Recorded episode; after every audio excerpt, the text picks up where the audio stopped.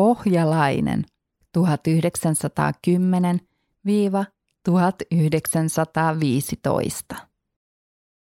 Pohjalainen oli Vaasassa vuosina 1910-1915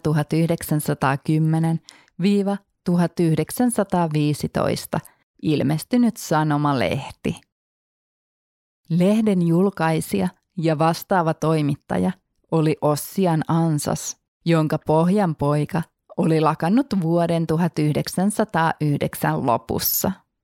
Sen tilalla Ansas painoi ensin nuorsuomalaisten Pohjanmaata ja perusti sitten uuden lehden, joka ulkoasultaan oli ensimmäisen pohjalaisen kopio.